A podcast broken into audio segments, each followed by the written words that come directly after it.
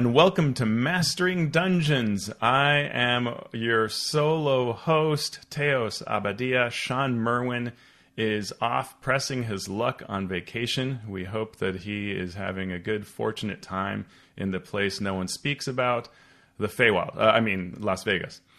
Uh, but I have very special guests today. I have Claudia Sanchez and Miguel Ballesteros here uh, known as Mike Balles on Twitter. Uh, and and Claudia, what is your handle again? I don't have in front of me. Uh, Cy Morgan or yeah. Morgan Cytarion. Yeah. So we uh, wanted to have you on the show to talk about the work that you've been doing uh, with conventions and with role playing in Spanish. It's how I ended up meeting you was was through PAX Unplugged many years ago. So we'll talk about all of that. But we have a few things beforehand that we want to get into, and then we will uh, get all into your background and conventions and all of that. So we have a couple of items that came in through, as Shawn Merwin calls it, the tweet bag. uh, a bag full of tweets. it's a bag full of tweets. Uh, it's what everybody wants in life. And he asks, uh, or there, actually, there are two questions here that that, uh, that our our, fr- our friends and fans put together and I thought they'd be really good to get uh, Claudia and Miguel's uh, feedback here for these. So, RPG Match writes that he agrees with Shawn Merwin and says D and D would be better if you only did, needed to make one or two choices at first level. But then RPG Match says, "What if we unlock a feat at every level? What do you think?" And I want to hear what Claudia and Miguel think about this. No. Why? Why no, Claudia? Um, I agree with this idea of having just one or two things at the beginning. If if you're a new player, it would be a lot friendlier. But I think feats uh, a feat every level would be too much. Like at level five, you'd have uh, I don't know four or five of them, and you'd be like I don't know. It's too much. I think. How about you, Mike? I, I think it, I mean there's there's two sides to it because it does complicate things for people that are starting, but also if you think about the game, how how D and D works right now, most of the games that are run uh, throughout the general audience go for like just up to tier two. At, at, like regularly, you play uh, tier one and tier two. So I guess offering more options to customize your character uh, on that is a way to patch the issue because but but I think it just delves more into the problem that we don't have content that goes into tier three and four, which is level eleven to twenty, um, and concentrates everything again to the start of it. Um, there are games that have this granularity where you are picking options all the time on the first uh, couple of levels, and people enjoy that.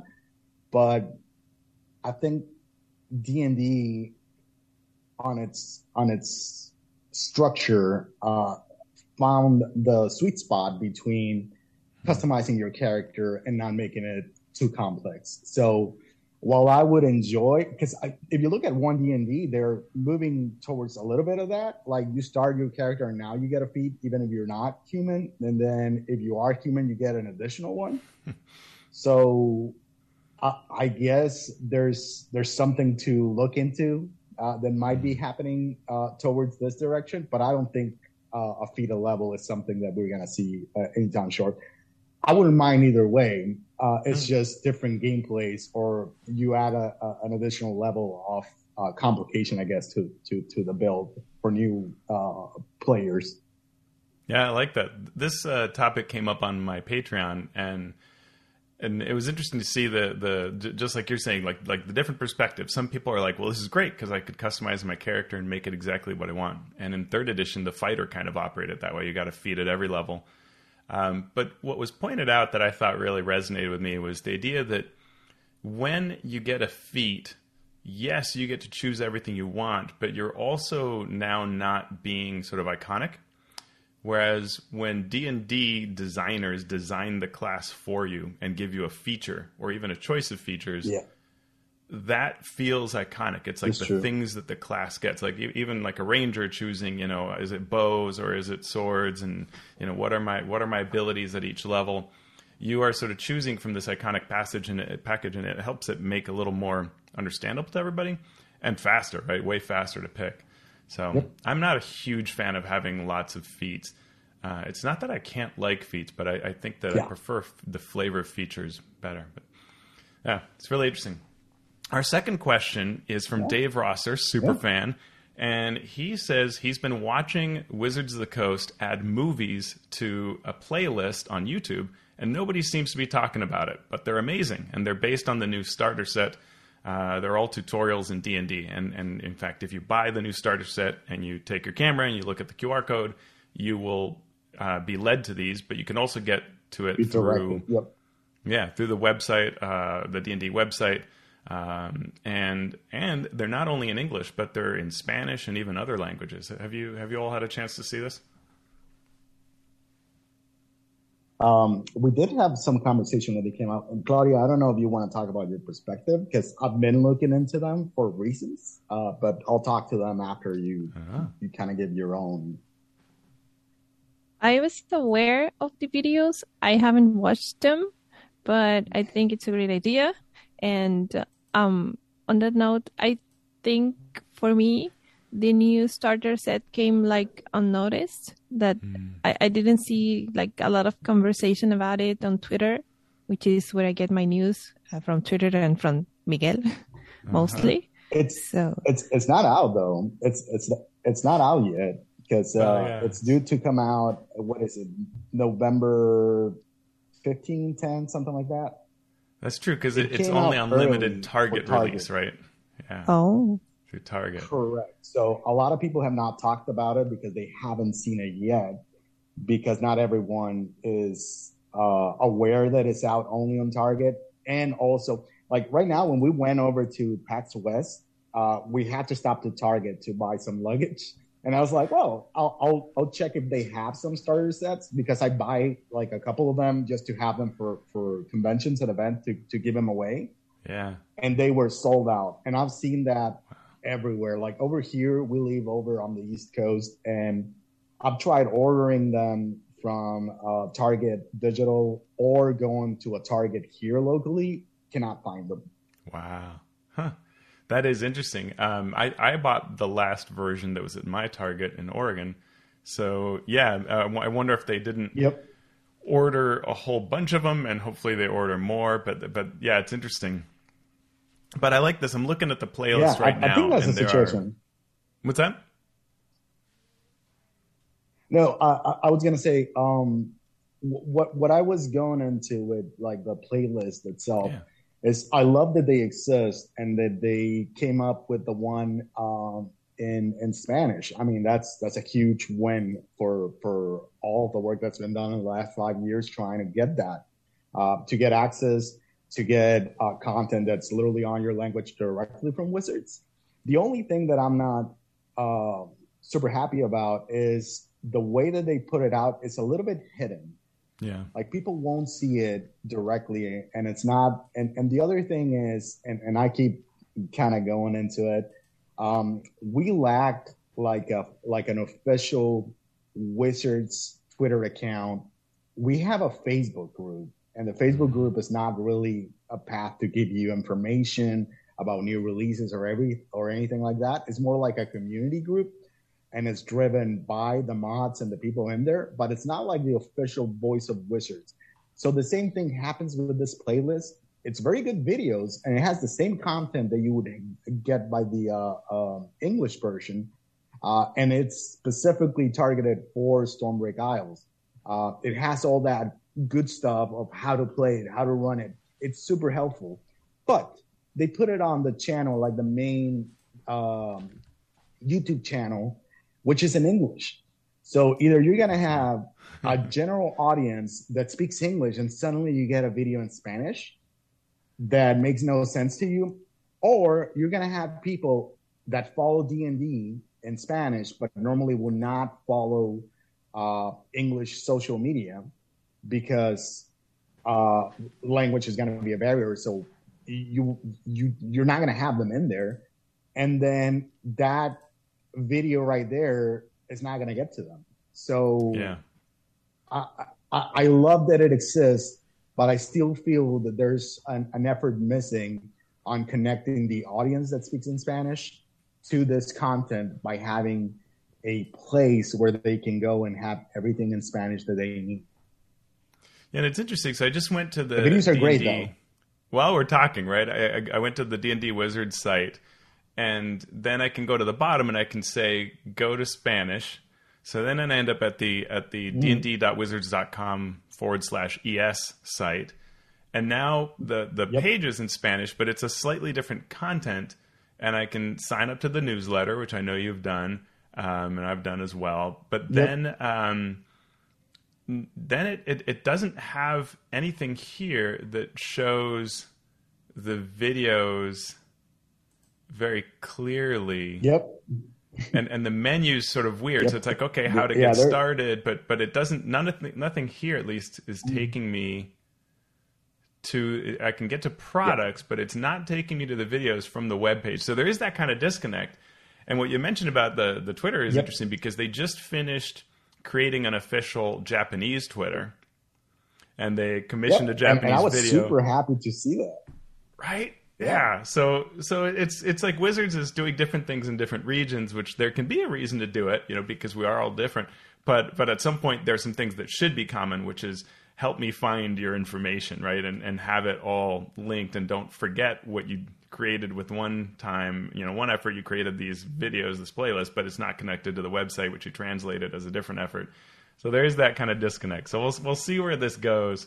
And uh, and thanks to Dave for uh, bringing up this question about the the new tutorials. So uh, English, Spanish, other languages, definitely tech, check out those playlists and and and wizards. If you're listening, hopefully you you can think through this and how to make it easier for people to find this. Uh, coming in through the website, through different any different means, and having a dedicated YouTube channel like Japan does really makes sense. Having a dedicated Twitter that's professionally run makes sense too. So hopefully that happens.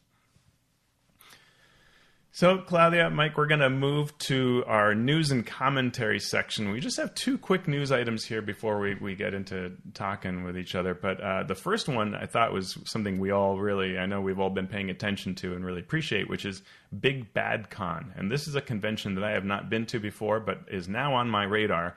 Uh, I'd heard good things about it, but now it really is on my radar because they announced their POC Scholars and Programming.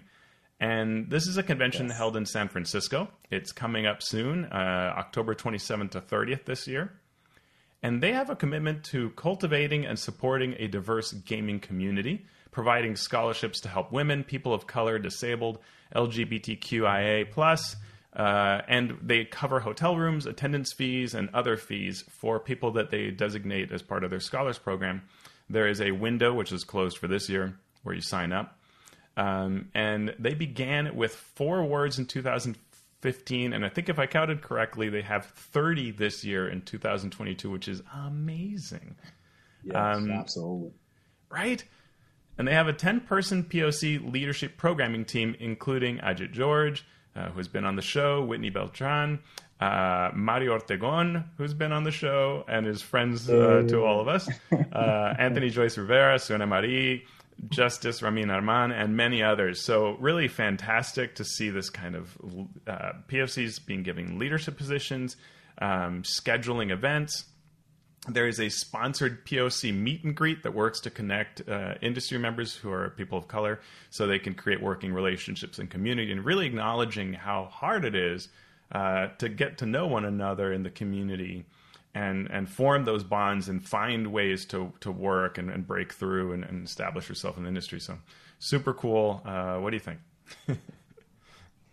uh, Claudia, you want to kind of go over our little uh, uh, adventures weekend with all this because we just saw all this information um, when they started posting. Um, I think it was uh, Ajit and uh, mm-hmm. somebody else were, were were talking about it. Um, and we had planned to do a getaway and go out to the mountains. Uh, just Claudia and myself go to a little room, or winery, and just spend that weekend like just relaxing. But this happened, and so we saw it. We talked about it.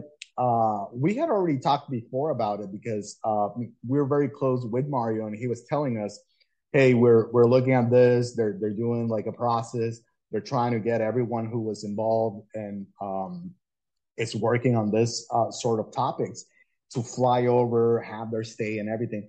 Because it's difficult. Like it's difficult to be a, a POC, specifically somebody outside of the U.S. and to fly over to San Francisco for a weekend. That is outside of your budget. Um, so it was can, great. Can I like just the effort. add, if, if folks out there, if, if you are lucky enough to not have had to book airplane travel recently, it is unreal. So I just tried to book travel for a convention, and I've been actually watching prices for a really long time, hoping they'd get better. And I just had to book a thousand dollar flight for a convention. Mm-hmm. So, I mean, that's so, unbelievable. And this is a flight that normally should cost around 400 to 500 maybe 600 right so it's just the markup on it just and it makes it so hard to for anyone to afford so when this came up and we had those conversations we said like i mean this is too short of a notice we can't really plan for that and it's also coast to coast for us we just went to pax uh, west and that was a pretty penny to fly over and stay and do all the things but we talked about it, and the more we looked into it, it was like this is the great. I mean, we're looking at the. Um, there's a lot of work that's been done before to get to Big Bad Con being what it is this year, and this is like a great uh, joining of forces of all like the lineup of everyone that's going, the people that, that are going to be participating or are going to be part of the scheduling team. That's just beautiful. I mean, it, you see the seeds of the team that was working in Radiant Citadel blooming into more than just one book. Yeah, good point. So, so we talked about it and we were like, we got to be there. This is mm-hmm. this is the place to be. This is the people that are doing the things uh, that that we want to learn from. That we want to hear what they have to say and and see what they're doing. Um, so we decided and we jumped on and we looked at uh, everything like stay flight. Flight was um, we're both flying, so because we gotta, because we just did also Comic Con and we drove over there, and it was the, the worst idea that I've ever had. oh no! Uh, yes, it, it is. I do not recommend driving coast to coast um, to go to an event, a four day event, and then driving back because yeah. you're gonna die in the process. So so we decided to fly, and like you're saying, it's super expensive. We we just bought the tickets yesterday, mm. and it was it was it was near the two thousand dollar line. So it's it's not it's not manageable um, mm. to just be flying around. So uh, we're very grateful that uh, the whole project itself is pulling all these people because you don't get to see all of them together in the same place. That's the reason right. we drove uh, to to say let's move our getaway one week. So we'll do it in November, uh, and go over there, and that's what we're doing because you cannot miss the opportunity to sit down on the table when all this conversation is happening. Well, all this change on how things are done is happening because this is driven by by a team of of of BIMPOC people. Yeah. So it's it's quite a change for the industry. And uh, um, oh, sorry. No, no. Uh, Go ahead.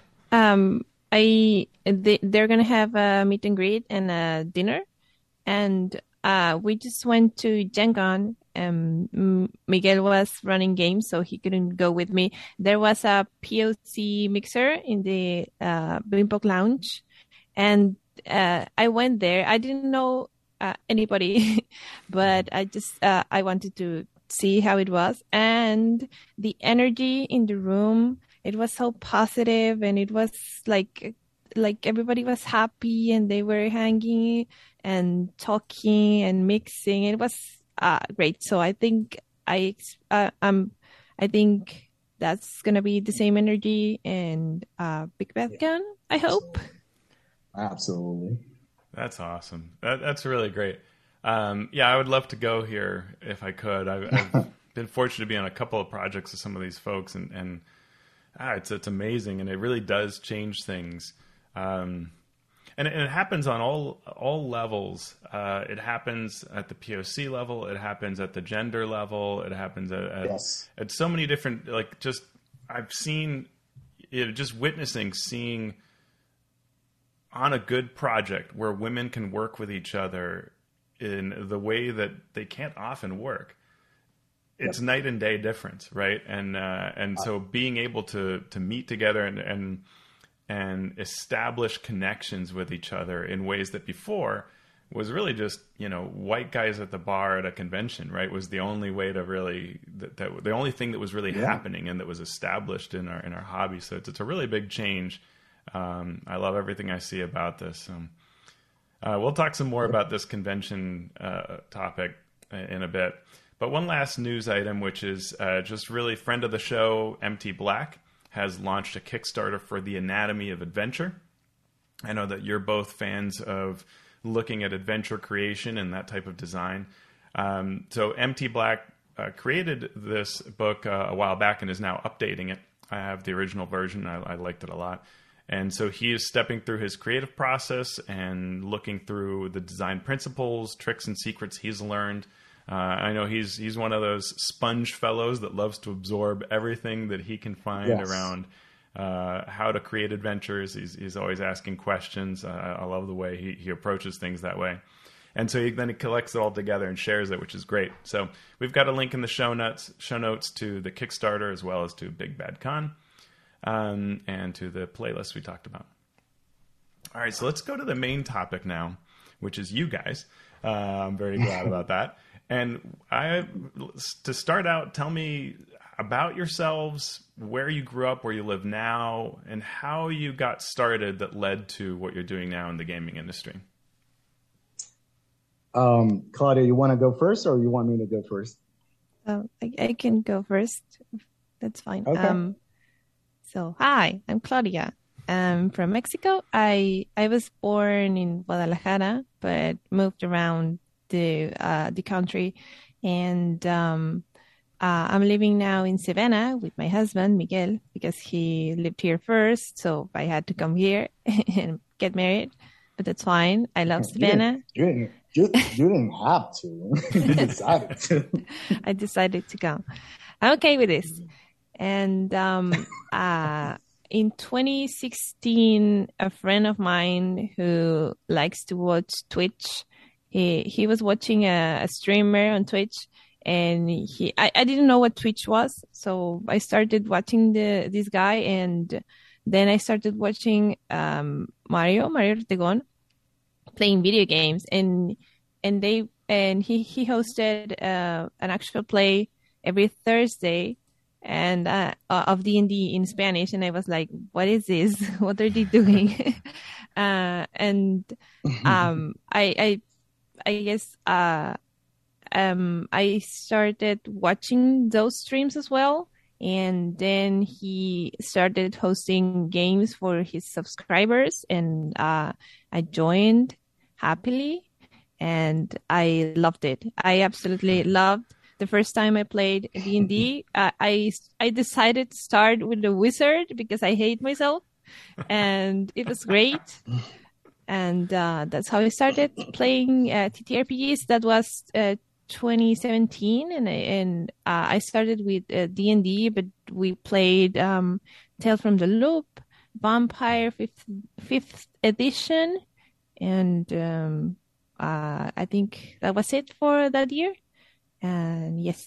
And wow. what I'm doing uh right now is I'm going to conventions. I'm running uh, D&D in Spanish uh, in PAX and we recently um, uh, hosted our first Latina lounge at Gen Con.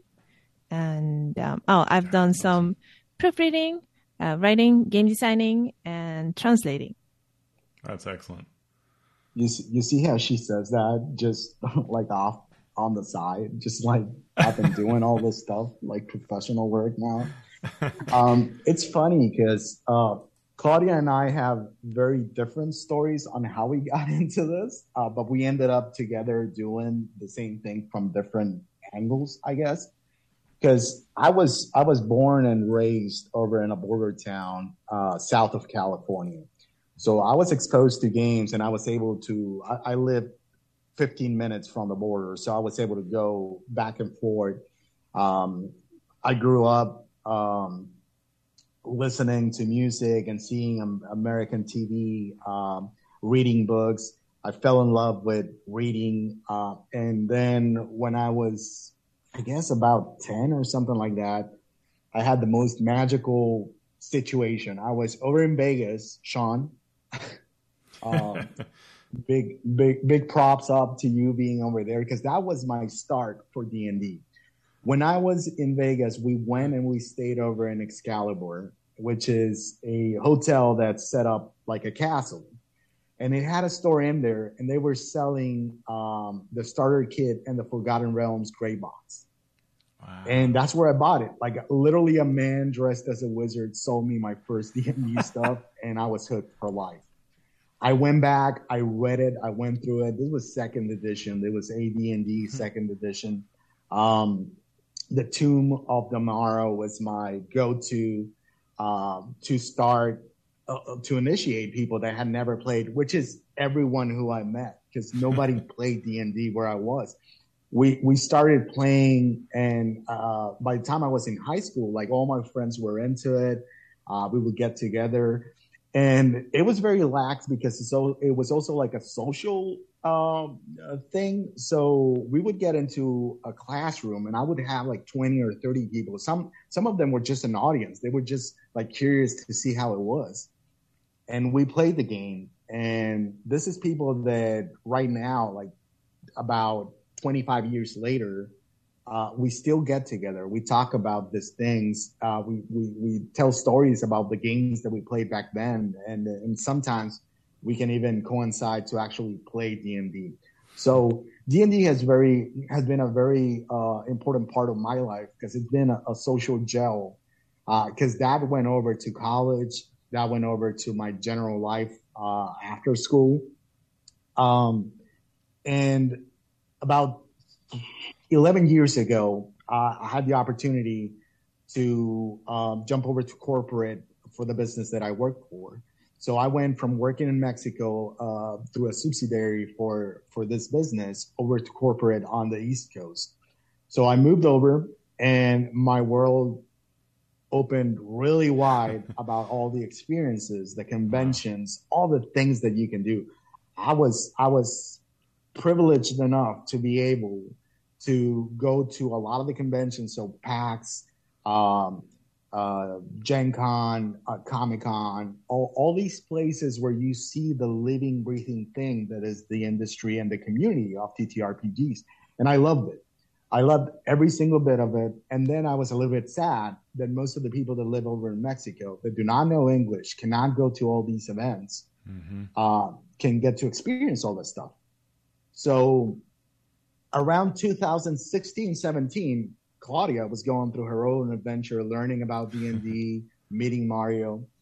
And I was invited to a game and I was invited because Mario and I went to the same college, but we were not like super friends. We just mm-hmm. knew each other and somebody uh, told him like they needed somebody to um, to play on a one shot because they were missing one person, and they were like, "Oh, I know this guy um, that that might be a good fit to play that one shot." So I got invited. I went in, I did my thing, and they they enjoyed it. They they liked the way I played, the the, the what I brought to the table, and suddenly, like in the next couple of months, I got pulled in and I had never been on Twitch. I had never been done actual plays, uh, but it, it went well. We started growing. Uh, Claudia and I met there. We were friends for a long time, um, and things started evolving.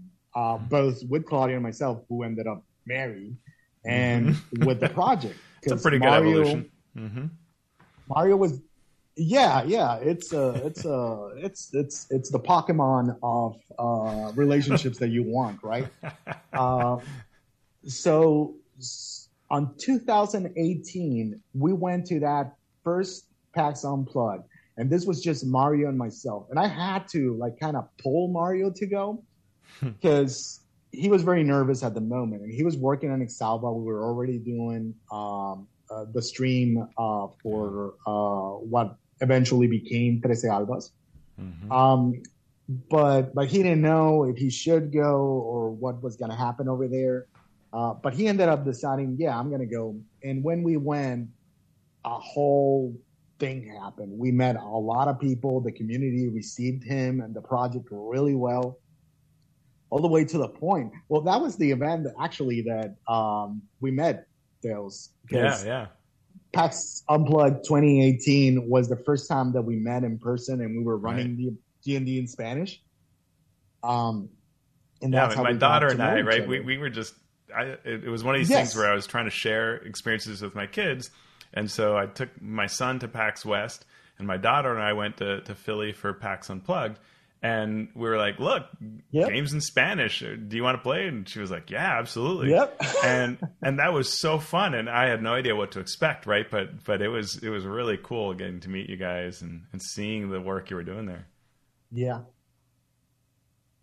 And and that was that was the spark, really um, mm-hmm. going over there because if you remember it was just a small room and, and that one time that was the first time so they gave us a whole room PAX Unplugged and it was just a single table in the middle and, and, but we had a great time and the experience of playing and the feedback that we got from everyone that was there because we did it uh, two days in a row mm-hmm. and everyone who played there uh, was telling us like th- it's a different feel because uh, we connect culturally, the references, the the, the humor. Um, it, it's and, and even people that um, may not necessarily be Latin but speak Spanish. Like we had players who went over there and it's like, oh, I, I took some Spanish in high school.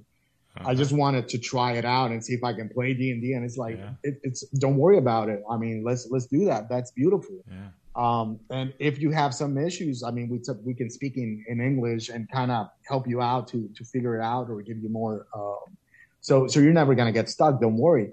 And we did that, and it connected, and we loved uh, how it felt to be able to bridge that and to have that option of playing mm-hmm. Spanish in the U.S. Um, so from there, a lot of things happened. On 2019, um, the project uh, for Trece Albas got pulled by Wizards to be on the rotation for the week. So on Saturdays, we we were playing on the main channel uh, for for D and D, uh, and and and it was it was great.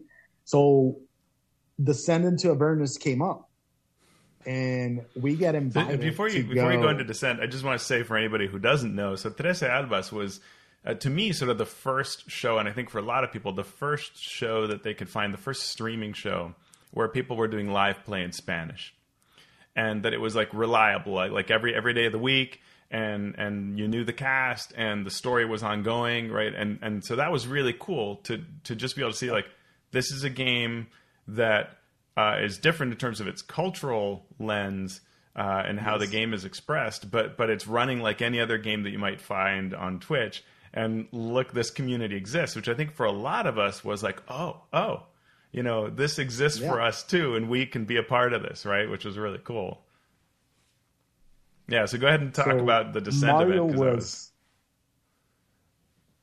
yeah, that was that was something amazing. And and to go a little bit back on that, mm-hmm. um, Mario has been a very strong tree where this project and a lot of the, the, the things that we've done come from. Like his project uh, presenting us the opportunity to go out and do this and playing Spanish, and then having that visibility of being sponsored or, or pushed by Wizards, mm-hmm. um, while at the same time playing in his world, which is a project that's going to be uh, kickstarted uh, to have its own whole setting book based on on all the lore um, of uh, well, it's inspired by Mesoamerican mm-hmm. uh, lore, which is beautiful, and you can see that in our game. That's one of the reasons I think that that it connected because representation and giving that space, uh, especially for D and D, which does not have something like that currently, right. and even if it had it before, it has a lot of issues that uh, mm-hmm. obviously make it not an option to to be brought uh, back alive right now, right. Uh, unless there's a lot of work into it, right? But all that pulled us in and we got invited and we talked about it. And at that point, um, Claudia was a little bit same thing. She had the difficulty of how am I going to go over there? Like, I, I, mean, that's a lot of money. Going to LA and staying for a weekend, it's harsh. they did support us through Wizards. They gave us like the badges and we had the access to go in and they gave us the space. Um, but we still had to cover a lot of it. And it's, it was not, it was not something that's attainable by, by most people. So Yeah. we talked about it. And as a group, we, we, we said, let's go, let's do this. And, and, uh, we pitched in and Claudia was able to, to go.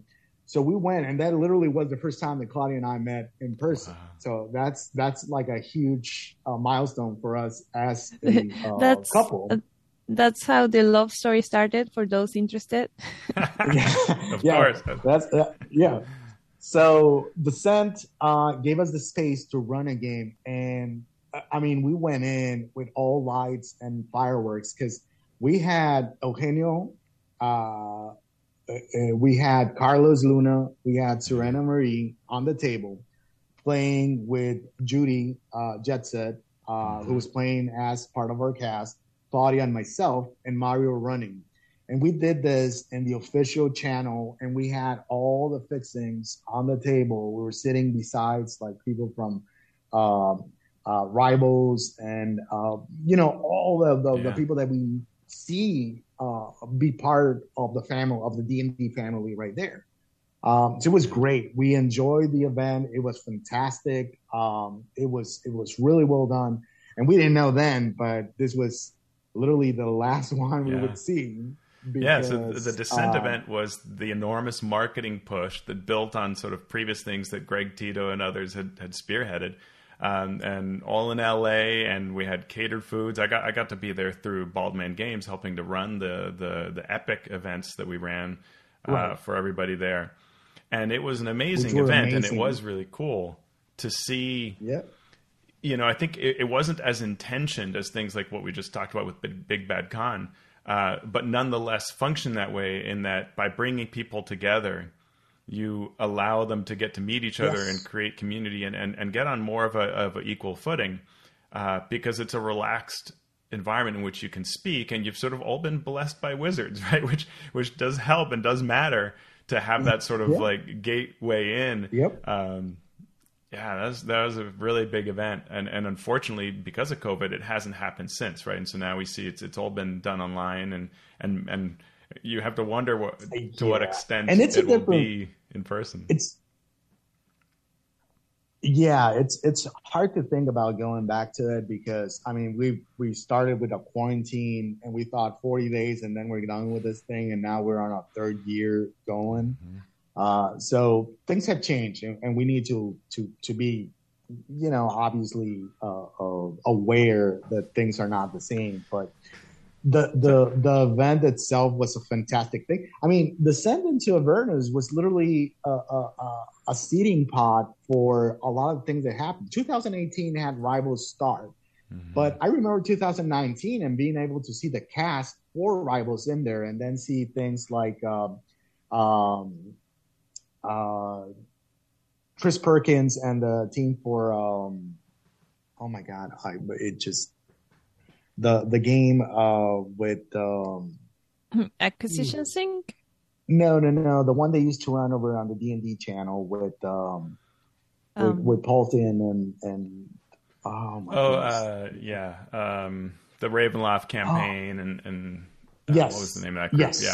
Yeah, yeah, I know you're oh talking. my I know, I know what you mean. I lost the name the Waffle Yeah. Crew the Waffle, Waffle Crew, Crew, I yeah. forgot the name of the show but Uh huh. but well, we saw them there, and then a lot of the people that were on 2019 on that event ended up uh, participating in like Candlekeep, uh, and then you would see more of them uh, sharing. So literally, it was also an event for networking that provided that step in, like you're saying, uh, to be able to participate directly.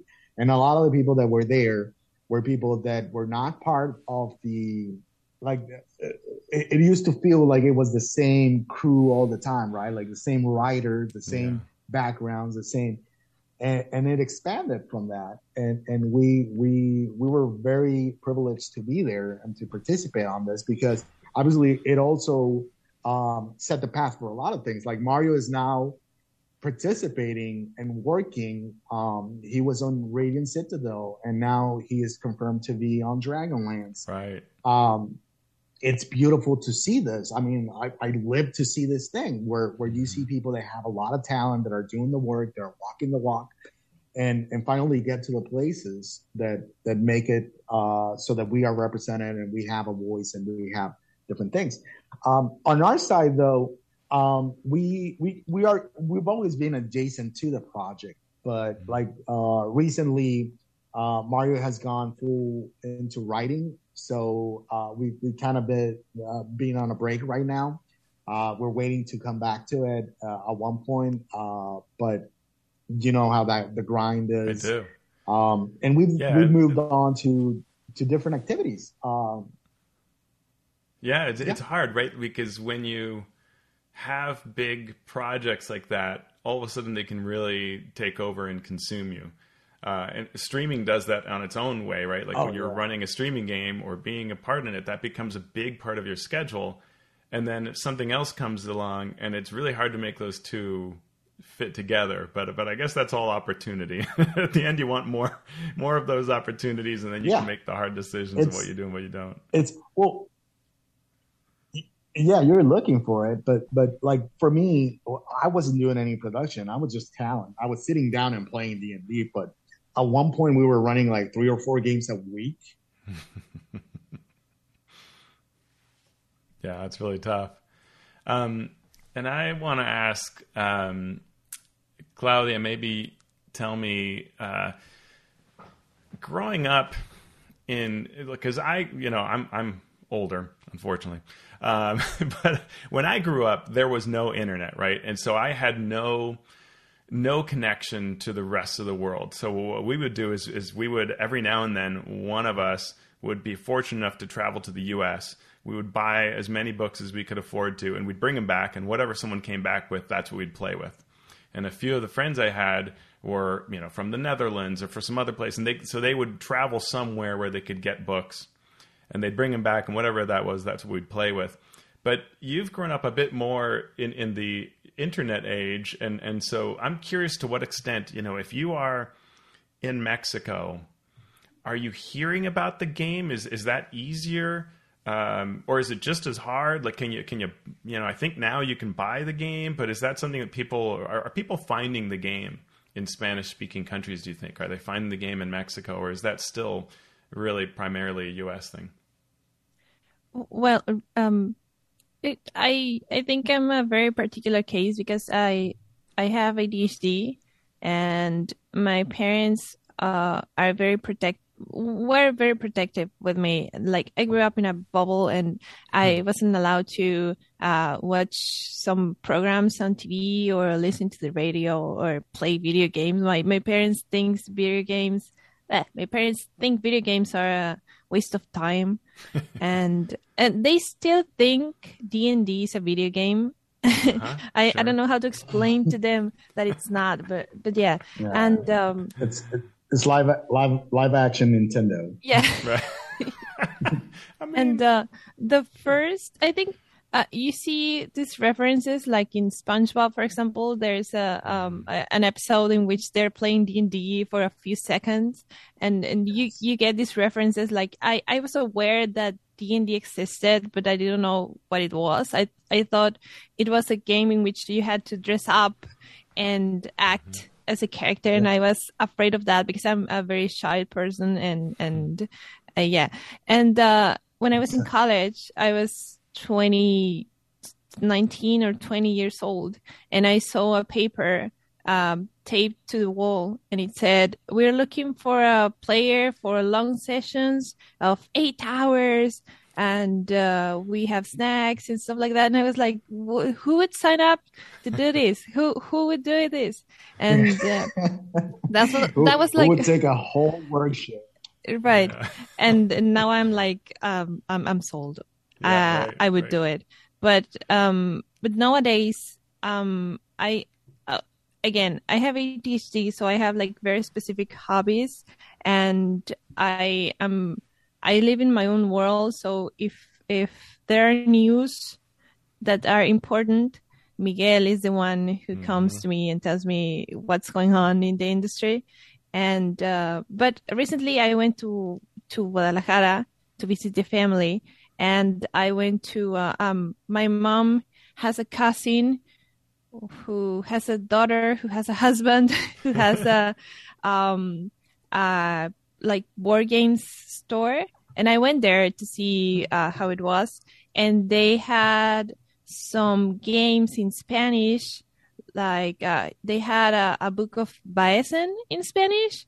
They had uh, yep. the Dungeon Master's Guide the player's handbook Wow. And I don't remember what else, but they had uh, like a small corner of uh, the TTRPGs, and I was like, "Oh, this is great! That that's something I I, I didn't think I would see like yeah. so soon." So, so mm-hmm.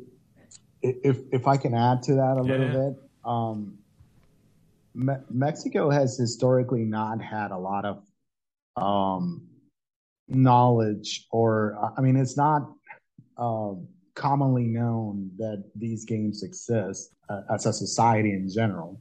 Like we do have niches of specific, very specific, driven people who enjoy these things, or people who are adjacent to American culture, people that live on the borders or live on the big cities and are able to travel uh, to the United States or be aware of all this trends and games and things. But in the general, uh, it was not something that's that was commonly known. Like back when I was in high school and earlier than that, when I discovered D and D, nobody in my city know, knew of it, and my city was not big. It was not. Uh, but when I went to college, uh, I went to one of the biggest cities in the country, um, and one of the cities that has more people like fly over and, and study abroad or study like within Mexico. Like that was one of which is Monterrey, uh, south of Texas. Uh, it, it is in Mexico, but mm-hmm. over there they did have like like uh, shops that sold uh, RPG stuff and board games and things like that, and everything was in English though. What I'm seeing right now is a big change because, like for example, Devir um, over, I, I think Devir is um, works out of Spain or Europe in general. And then there's Devir Mexico now, who are finding that there's an audience that wants all this stuff. They just brought like Alice is Missing in Spanish, uh, Everdell, the board game in Spanish. Uh, I believe Root uh, was also available once. Uh, and all this stuff is stuff that Claudia was sending me pictures of. And I was like, holy smokes. Like these are games that just came out like in the last two years and they're in Spanish, available in stores in retail over in Mexico. It's That's it's great. a different game. It's a different world right now. And that is a beautiful thing. And the reason why that is happening is because more people know about the games and more more people are looking for them and more more opportunities for businesses uh, uh, are coming up and they're they're they're locking into them and saying, yeah, we need to do this because we're leaving all this audience outside of our table and we need we need to connect with them so that we can show them our new games uh, and yeah. and broaden how many people are in the community and in the hobby. And, and to me, it seems that's been a really big focus of, of both of yours, right? Which has been to create community, create yes. awareness and knowledge, and, and share with me what your approach has been to conventions uh, and what what's been happening recently that you've been involved with. Well, uh, uh, Claudia, you want to start? Yeah, go ahead. Okay, sure. Um, so uh, it all started with this uh, Pax Unplugged in 2018 when uh, Mario and Mike run games in Spanish, and then I uh we well they came back uh for 2019, and I uh that was my first convention ever actually. Uh, the second one uh uh the first one was D and D Live, but okay.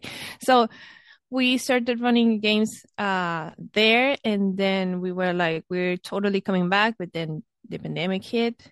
But we came back last year, and then we decided to go to PAX East. We were, well, we, we, uh, yes. We, we, were actually able to go to 2020 um, at the start of the year before the pandemic hit. We went to PAX South. PAX South, right? Which which was also a great thing because Latins in Gaming had a room where they were doing all this content uh, for for Latin uh, people, And we were invited. We actually had like a game of Ixalva with, with people from the community. Uh, right. We had uh, Cristina Ariel playing on the game. We had uh, the person that was in charge of marketing for Wizards there.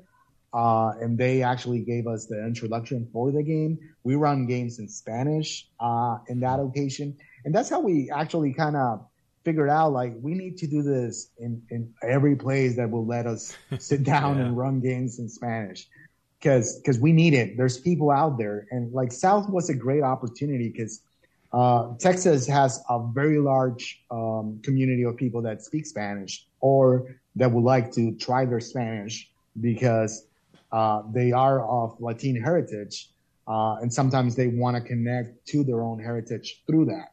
Mm-hmm. Wow, that's fantastic. Um, and how do how does the event uh, with Gen Con get started up? So it was 2020, 2021 was last year. Uh, Derek, uh, who is in charge of um, uh, ah, like event programming. Of, yeah, events. yeah, events, mm-hmm. right? And yep. uh, he uh, approached Mike. He sent him uh, an email, and he was like, uh, "I've been uh, seeing these events of the Indian Spanish, and we would like to have that uh, Gen So we had a chat with him uh, uh, back in December, and uh, he was like, uh, "You, you, if you want a room, you can get a room. Just tell me how many tables you, would you need, etc." So, um, so we we said, "Okay, we we we're going to do this, do, do this," and um, uh, from the start of this year, uh, Mike was like uh, recruiting DMs in the um, Spanish speaking community.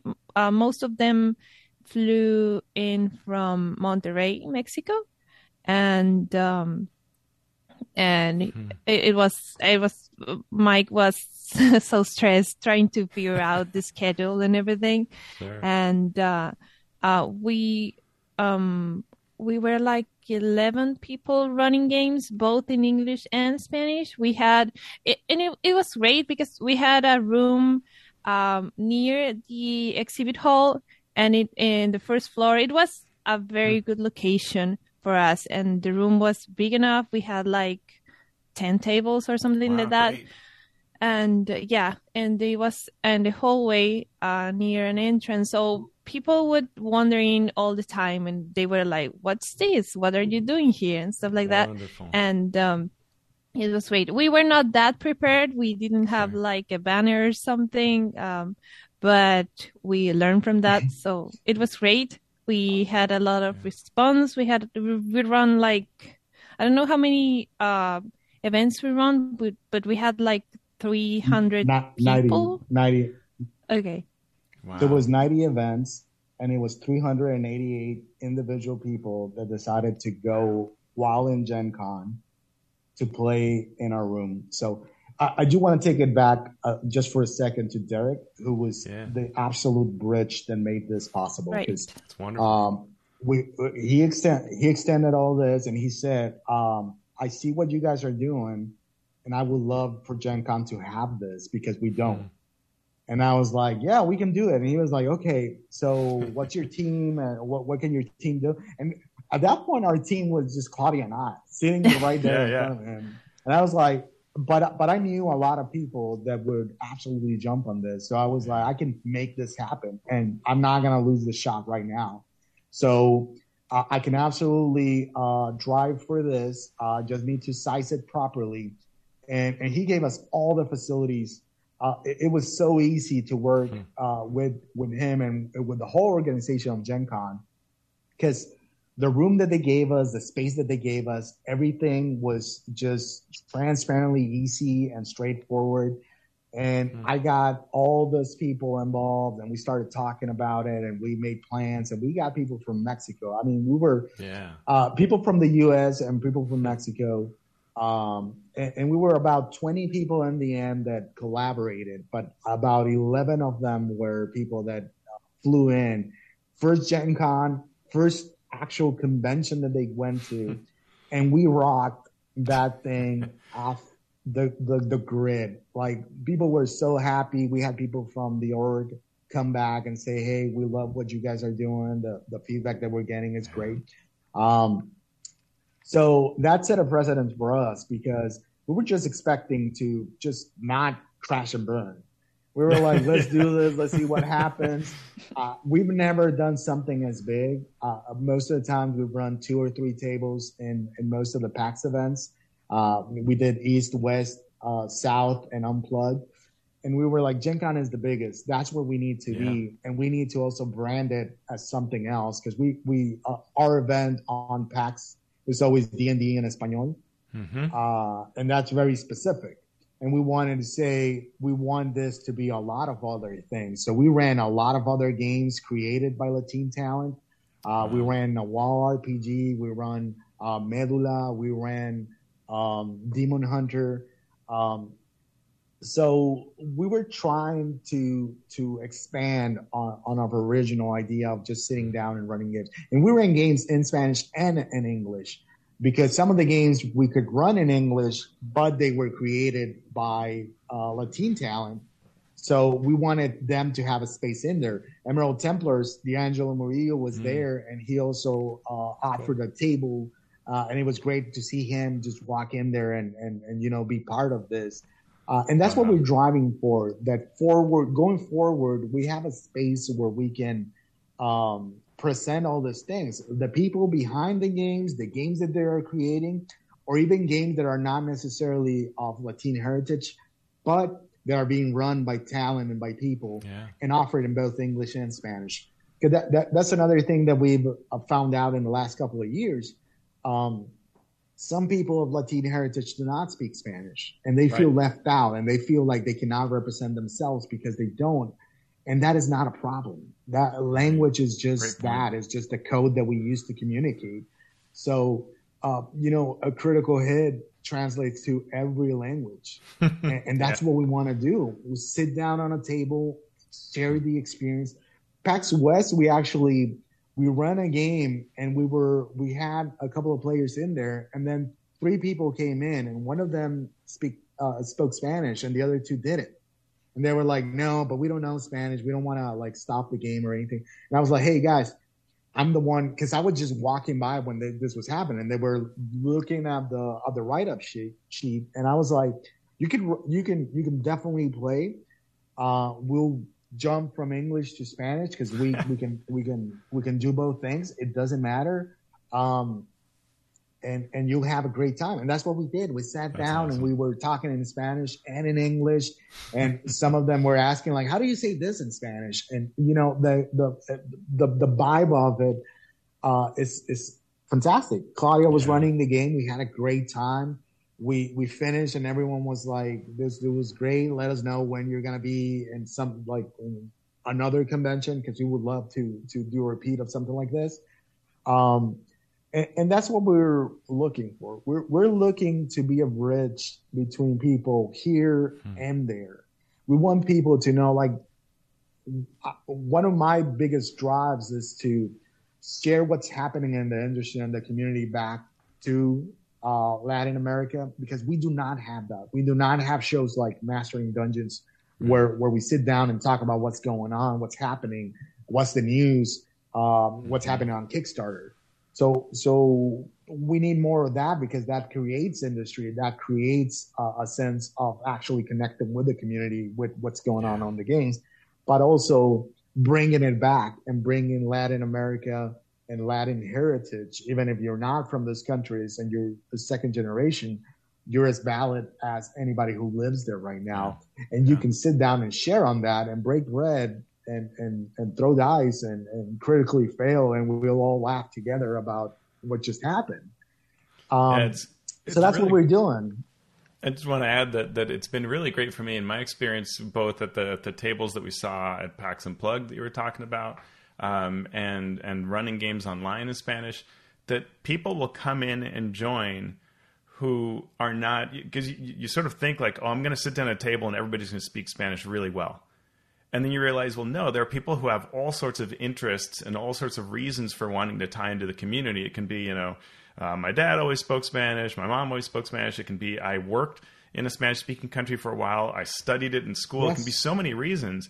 And it's been actually really rewarding to me to see how comfortable folks have been to come and jump in even and say, my Spanish is not the best, and, and, and we all have a great time every time, right? No one has ever at the end said, "Yeah, I needed to have spoken more Spanish to have a great time." They're always enjoying it, no matter how little or how much they speak, and and that's been really great for me to sort of realize this is not about creating community a community of people who are you know 100% qualified in some way. It's everybody can be a part of this and actually the community therefore is so much bigger and so diverse which is fantastic. Yep. And, and, and one thing to add to that uh, while we were in latin lounge uh, in gen con one of the things that made me the happiest to hear was somebody who was um, american did not speak a lick of spanish and he went in because we were running some some games like we were running mouse guard and we were running Nawal mm. rpg in english both of them Cool. Um, and that's not a game that you normally get. So those events got, you know, filled out from day one. We posted them and they were they were they were full. Um, mm-hmm. And one of the players on those tables um, tweeted that he was in Latin Lounge and he was like, I don't speak any words in Spanish. but being in that room and seeing how they were laughing on the other tables and the fun they were having and how warm they are. And this was people, and he was talking about it. He was saying these were people that sat down as strangers and left out after three hours with the closest bond that I've seen for people playing a game like this on a convention. And we talked That's about amazing. culturally, like the difference between convention play um, and and just socially it's very different. And in the United States, we we have a very um, we're very um, careful about our space. We we are not people that get together uh, or, or, let people in as easy, right? It's it's a lot of things. It's protection. It's it's culture, and uh, Latin people are like they hear you talking in Spanish, and they're like, "Oh, where you from?" And blah blah blah blah. And suddenly you just connected just because you share a language, or just because you, whatever you have, like your dad is from Argentina and you're from Argentina, and you're like, "Oh my god!" And you start talking about things. Um, and, and that's a beautiful thing. It's it's you don't even need to be off the identity to be able to share in and help with these things to be participant of the fact that we're trying to be there represented and and to share on the hobby because mm. in the end that's the nail that brings us together that, that we play these games and that we enjoy sharing the stories and weaving together something that's an experience that we're going to take with us after going to a convention so i love this uh, and i could talk about forever but uh, as as our time draws near to the end i want to ask uh, where do you want to both go next and and maybe it's the same question, maybe it's not, but where do you want to see conventions go next, and and what do you see our, our future holds uh, on these topics? Claudia, go at it. Uh, well, um, I would like more spaces uh, uh for diversity, uh, meaning uh, BIPOC, queer, neurodivergent, etc and um, uh, spaces in which you can, like the uh, BIPOC Lounge, that you can uh, go do a meet, meet and greet and uh, like be yourself and with no explanation needed. You mean, I mean, like, uh, many people say, like, why do we need, uh, I mean, uh, why, why, why is important to point out that uh, this panel is uh, includes people of color or something like that. It's important to point that out, but uh, people, uh, they, um, non-white people, uh, also need um, to be themselves and to do things that they don't need to be talking about inclusivity or stuff like that all the time. I mean, they they are people too. They they want to do the things Just and do the things and enjoy them. Yeah. enjoy the things. And uh, I would like to um, do something for Mexico. Uh, I, I would love to have these safe spaces and conventions in Mexico and Latin America in Spanish as well. I would love to see that happen. Wow. Yeah, I love it. So yeah, I, I, I concur hundred percent. Um, there is these two different uh, places. Uh, I, I think we're on the right path. I'm seeing a lot of things that I love. I mean, Big Bad Con is literally uh, right now about to happen with all this beautiful stuff uh, going on. Uh, but there has to be that space for both things. Uh, inclusion always fights to get people that have historically been left out. But at one point, we need to just be part of it and not need to have a, a specific space or a specific topic to talk about because you are somebody of color, because you are from a different country or whatever. Uh, we just want to enjoy the game and, and want to be there.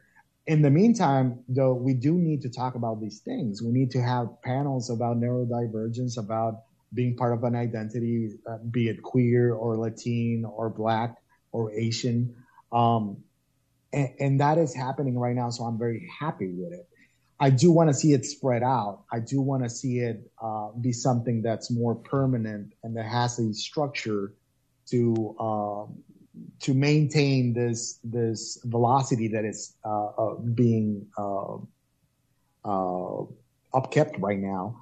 Um, and um, and what what Claudia was saying, like we're looking right now at the option to see if we can do something over in Mexico. So we are in conversations because we want to also bring the industry and the games and and collaborate with the publishers and go over to Mexico uh, in Mexico City and do something over there because we're lacking.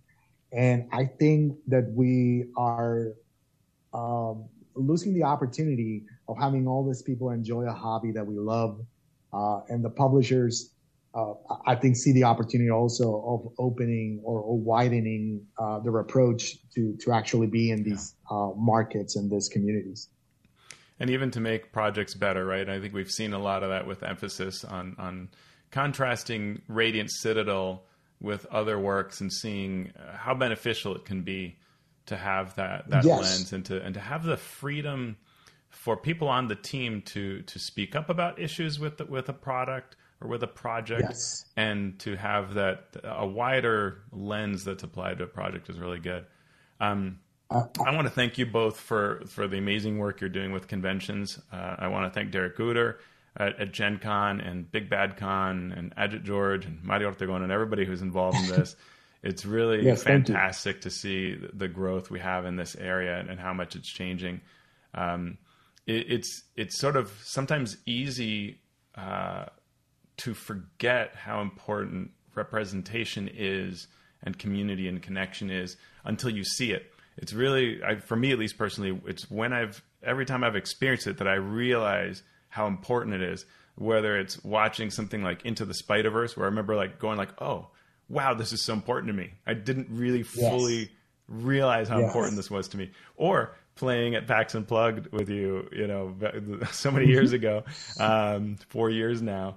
Uh, you just Ex- start. oh. Yeah, go ahead. Oh, can I say something? Yeah. Uh, uh, we had we had a, a panel on Gen Con about the industry in Mexico, and we focused on the case of um, uh, Nawal RPG, and uh, we had some Q and A, and one person, I think it was a, a white uh, man, and he was like, "I would like to run games for my players, and I would like uh, them to to like do something that they they can connect to and something that they they get excited about." And I was like, I I told him about how we played uh, Tales from the Loop. Uh, but Mario was running the game and he focused. Uh, he created a story in Monterrey, Mexico, and and and I was like, I was explaining to him like, uh, so if you grew up in Monterrey, you would say like, oh, I know this place, I know this neighborhood, stuff like that, and and I was like, so do that for your players. Uh, uh, use stuff they are familiar with, and they will get excited and they will connect. And that's why representation matters. Absolutely. All right. Uh, anything else you want to share before we get to our closing segment? Um, um, Okay. I, I, I, Yeah. do, I do wanna I do wanna say that go check out MT Black's uh, book. is the second volume. Um, I had the privilege also of playtesting, uh, and Claudia actually helped with some of the uh, uh, encounters that we were running for some of the adventures. Um, so he normally looks for people to play these adventures as he's making them. So Fraternity of Ash and Strange Light and all, all three adventures, uh, I participated and, and provided feedback and everything. And I've learned as much as I've provided as feedback. Um, He is ex- experimenting with format. Uh, he's got a great way of doing information that gives you the uh, uh, opportunity to um, uh, escalate your encounters or make them less um, for for a lesser level. So anything that's going to be on that book is going to be a beautiful thing that you can use to create your own uh, content, and that's what we need. We need more people to jump out and start doing this stuff because there's gems out there that are in people's head, and maybe uh, you can share them with a lot of people, Yeah. and uh, you know, do do a little thing on the side. Awesome. I'm glad you're playtesting that. Um, well, thank you uh, to both of you, Claudia and, and Mike, Miguel. Um, thanks to all of our listeners and all of our patrons who support the show and help us keep the show going. Uh, if you like the show, you can find us at patreon.com slash mmp. Mike, Claudia, where can we find you on social media or otherwise follow your work and your efforts? Um, so uh, I am in Twitter as Morgan Cytarion or Cy Morgan, and we have a new YouTube channel called Geektopia, where we do interviews with people uh, from the industry, like Tails, and uh, um, I also, if if if for what it's worth, I have a, a YouTube channel called Claudia in Savannah, which is a blog I do about my everyday life. But lately, I've been covering um, the conventions I've been attending to. Uh, it's a mix of conventions and me being a tourist in the city. So if anybody's interested, um, that there, there's that. Fantastic. Uh, and you can find me at Twitter and Instagram under the Mike Balles. Um, because there is a Mike Balles somewhere in the Midwest that does not use their account for anything, so I had to be the. Um, and uh, I'm also on Twitch, uh, and I obviously collaborate with Geektopia, which is the channel where we're trying to build up a library of interviews in Spanish or at least closed caption with people from the industry. Um, I also am part of a podcast called Rolo Rollo in Spanish, where we try to open up that those conversations about the industry and what's going on. Um, but majorly, you can find me with Claudia uh, trying to go around the United States to any and every convention that will have us, so that we can run games in Spanish, in English, but fun, whatever the language ends up being. Fantastic. Well, you can find me at alphastream.org, and from there you can get to all the other spots. Uh, our podcast can be followed on Twitter at Mastering D&D. Great place to uh, give us your tweet bag comments. and uh, Mastering Dungeons is a misdirected Mark production. So, hey, Mike and Claudia, what are we going to do now? Well, I am totally going to kill some monsters and recruit volunteers for my cult of the lamb. I will also kill some monsters and also try to break some gates and and um, build some bridges. I like it. All right, fantastic. Thank you both so much for being on here, and uh, we will see you all